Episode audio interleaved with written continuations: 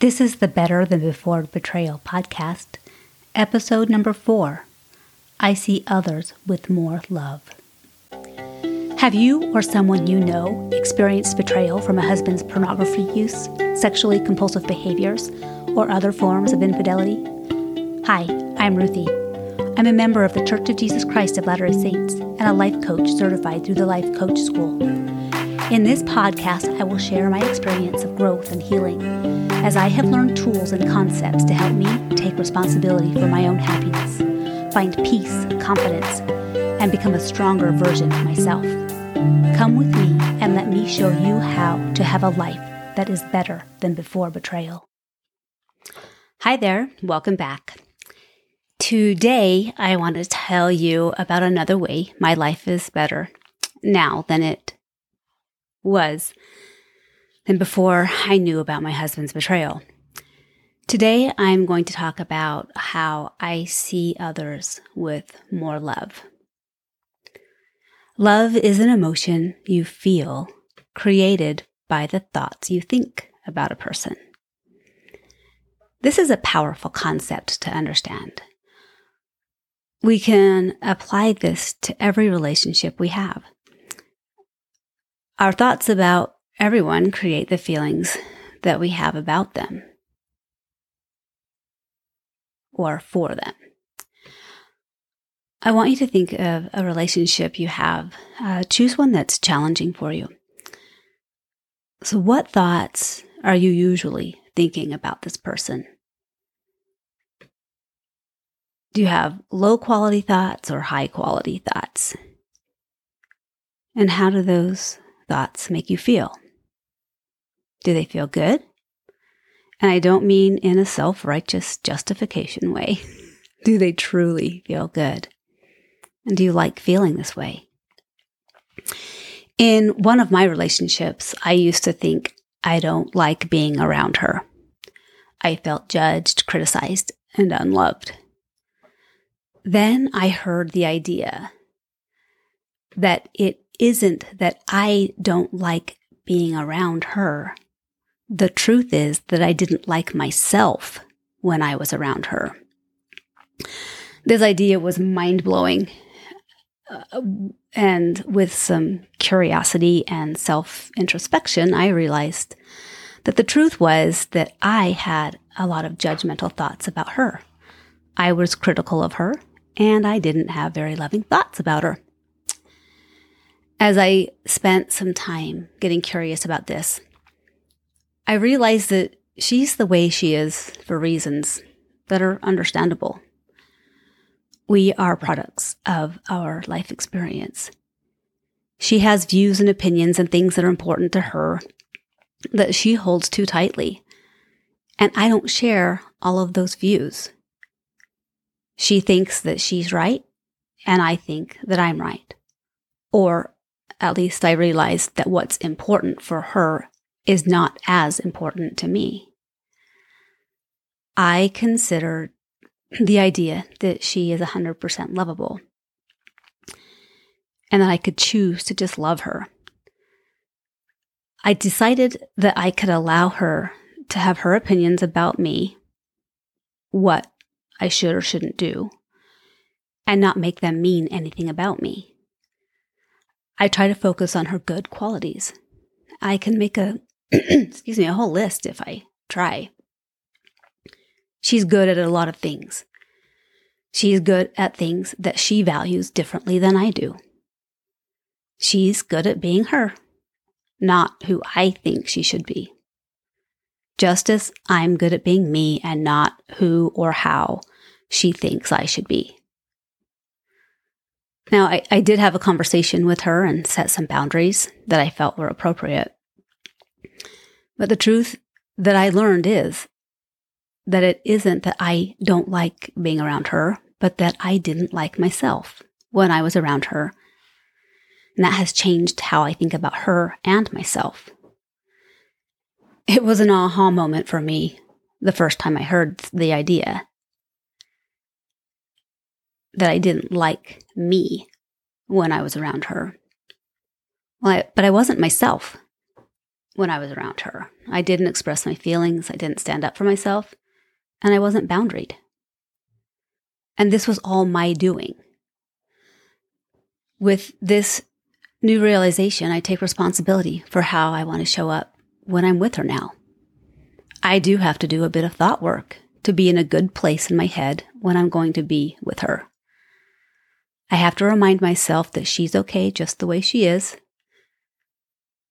I work to stay in curiosity and compassion for her and for myself so that I don't slip back into my old patterns. Because believe me, that is easy for me to do. So I'm okay just the way I am, even if she says things that I think are critical and it may seem that she is trying to convince me to change.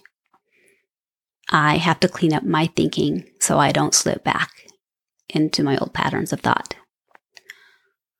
When I know that I'm going to be spending time with her, I remind myself that I have the power to be who I want to be.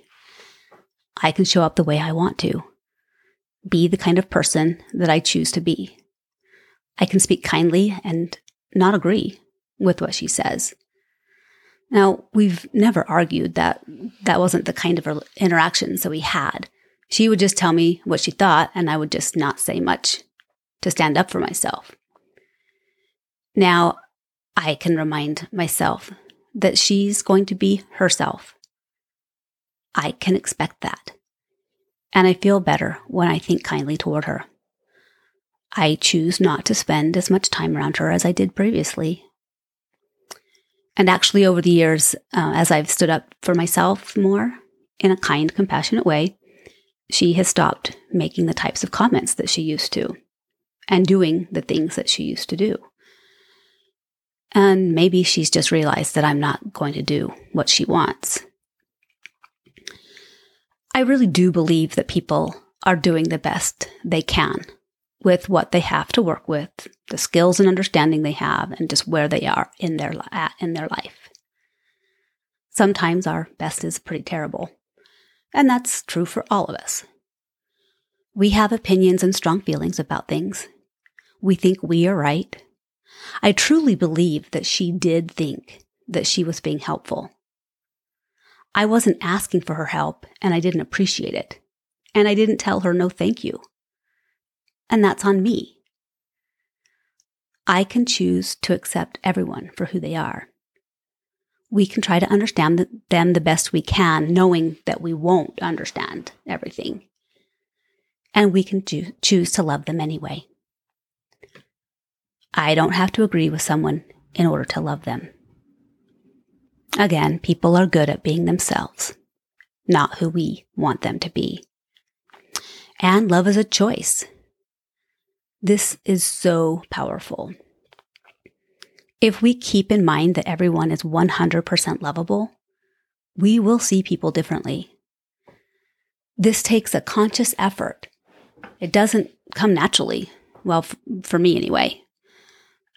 People that think similarly, similarly to us or who validate us are much easier to love. But we can work every day to love those that are more challenging for us. With practice, it does come easier. And I know that some people seem to be blessed with a gift for loving others. Um, for most of us, or me, it requires work and practice. I love what Henry B. Eyring said in his general conference talk try, try, try, referring to a conversation with his district president. The district president told him, When you meet someone, treat them as if they were in serious trouble, and you will be right more than half the time. President Eyring added, Not only was he right, but I have learned over the years that he was too low in his estimate. I personally believe that most people are going through some kind of struggle. I have found that if I consider that everyone I come into contact with is struggling with something, I can have more compassion for them. I can choose to think that they are doing the best they can. I can show love to them. Some struggles are known and visible. Some, like yours and mine, are very private. I have spent so many years in self imposed isolation. Of course, my husband didn't want me to tell others about his addiction. I didn't want others to know. I lived many years in self preservation mode. Now I try to look for those who seem to be struggling. I try to show love and compassion to everyone I come into contact with because most likely they are hurting in some way. When I was a young girl, I remember riding in the car with my grandma. She would point to someone on the street and proceed to tell me their life story. That woman there just lost her husband. That woman over there, her child is very sick. And that man just lost his job, etc. And I wondered how she knew these people. Then I learned that she was just making up these stories, making up a story of their struggles. I realized that she was teaching me compassion for everyone, teaching me this very lesson that everyone is struggling with something and that we need to be caring and compassionate with them. I appreciate this lesson that my grandma taught me when I was so young. She had a very difficult life, and she was able to see that everyone has challenges and needs to be shown love. Okay, now I want to focus on our love for our husbands. We can absolutely choose to focus on all the things that we don't like about them all the ways they've hurt us, all of the choices that they've made. And how does that feel? Years ago, before I knew anything about coaching skills, I spent hours listening to a gal I knew talk about her husband. She was done with the marriage. She could not say one nice kind, good thing about the man she'd been married to for nearly two decades. I knew him. I knew that he was a good guy. He had his weaknesses, of course, we all do. Her complaints were pretty petty, and that's my opinion. She definitely had a grass is greener on the other side attitude. It was sad to realize that she had spent so much time focusing on the negative that she couldn't come up with anything good to say about him, any reason that she should stay married to him. Her love for him was gone because she had stopped thinking any loving thoughts about him. Instead, she focused on his weaknesses. As you can guess, their marriage didn't last much longer. And it isn't my place to say if they should have stayed married or not. I'm just pointing out the power that her thoughts had. Interestingly, he has remarried and his second wife thinks he's amazing because he is. And he still has some of the same weaknesses. I know. She has loving thoughts about him and they have struggles too, well, because of life. And over 10 years later, the gal I listened to for hours is still single not because she wants to be. Her thoughts led her to choose to end her marriage. She thought that another man would make her happy. And of course, that isn't the way it happens. People say that they just have fallen out of love. They probably think it just happened. They may, may realize that they didn't feed their love plant or nurture their relationship and still believe that they just fell out of love. What they may not realize is that they started thinking differently about their partner. Their thoughts went from thoughts of love to focusing on things that brought other emotions, not love. Again, love is a choice. Do you love your husband? Or are you cheating on him with a future version of him? This can be very tempting. We can choose to love our husband. Can you separate him from his choices, from his weaknesses, his addiction? It was a beautiful day for me when I could do this. Separate my husband's actions from who he is. I can love my husband and not love his choices. Our husbands aren't their addictions. I'm sure you have experienced loving someone and not really liking them all the time.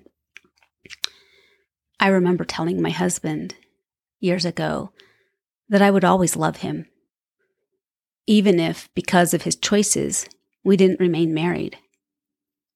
I would love him. How do I know this? Because I know that I can choose how I think about him.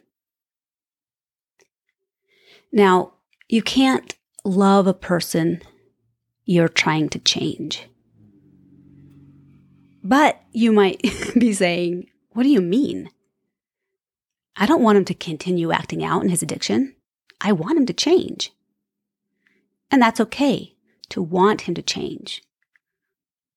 To want him to want to change.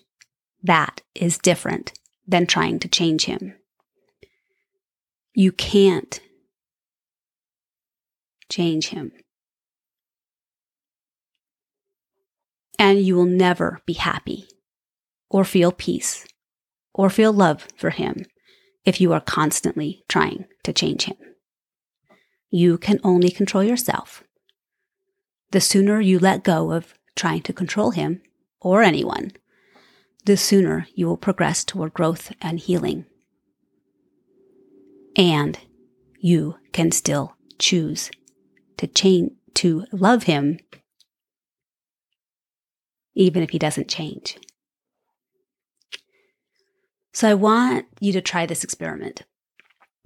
Pause the podcast to do this if you want to, or you can just kind of do it in your head. So I want you to think of someone, anyone, just pick someone. Now write down or think of things that you like about this person. Write down or think of as many things as you can come up with. Now, when you're done, pay attention to how you're feeling. I'm guessing you're thinking about the things you like about this person, their good qualities. I'm guessing you're feeling pretty good. Something like gratitude, admiration, or love. Now, think of the same person.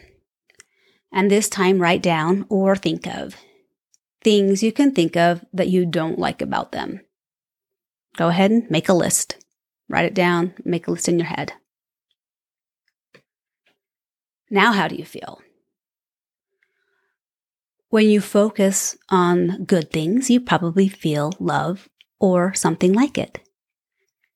And when you focus on the quote unquote negative things, you feel something else like dislike, irritation, frustration, maybe even anger or hate. Your thoughts create your feelings. Now, in a future episode, I will talk about clean pain, uh, the, which is the useful thoughts that bring useful pain, the ones that we want to feel even when they aren't fun, and dirty pain, the unuseful thoughts that are indulgent and keep us stuck. But that's another conversation. Right now, I want to focus on just trying to intentionally choose our thoughts that will help us to feel love for others. I try to feel love as often as I can. There are no negative side effects of love. This doesn't mean that I walk around focusing or forcing myself to only think positive, loving thoughts. This would be exhausting and it's impossible. I'm only conscious of a fraction of my thoughts anyway. I can choose to focus on what I want to for some of the day. The other thoughts will come in for sure, and I can interrupt them. I can decide if I really want to focus on that thought. Is it useful to me? Again, useful can be painful. Or is it indulgent and dragging me down? Do I want to feel the way that thought makes me feel? Is it helpful to me? I'm trying to love as Christ loves. I know that I am nowhere near close to this. I know that I will not get there in this lifetime. It will be a lo- lifelong pursuit and beyond, I'm sure. I may get closer, and that's really the goal. And I know that using these skills are helpful to me. Again, I have to practice every day, and I pray for heaven's help in this. I like the way it makes me feel about others. No downside to feeling love. I invite you to try this. Try to see others with more love. You will be blessed for it. I know that I have been. Thanks for listening today. I hope you find this helpful as you journey through your life. See you next time. Thank you for joining me. I hope that what I have shared today is helpful and hope filled for you. If you know someone that would find this podcast helpful, please share it. If you are ready for one on one coaching to help you take responsibility for your own happiness, to find growth and healing from what you have experienced, please go to betterthanbeforebetrayal.com and schedule a free session to find out how I can help you on your journey. I'd love to talk to you.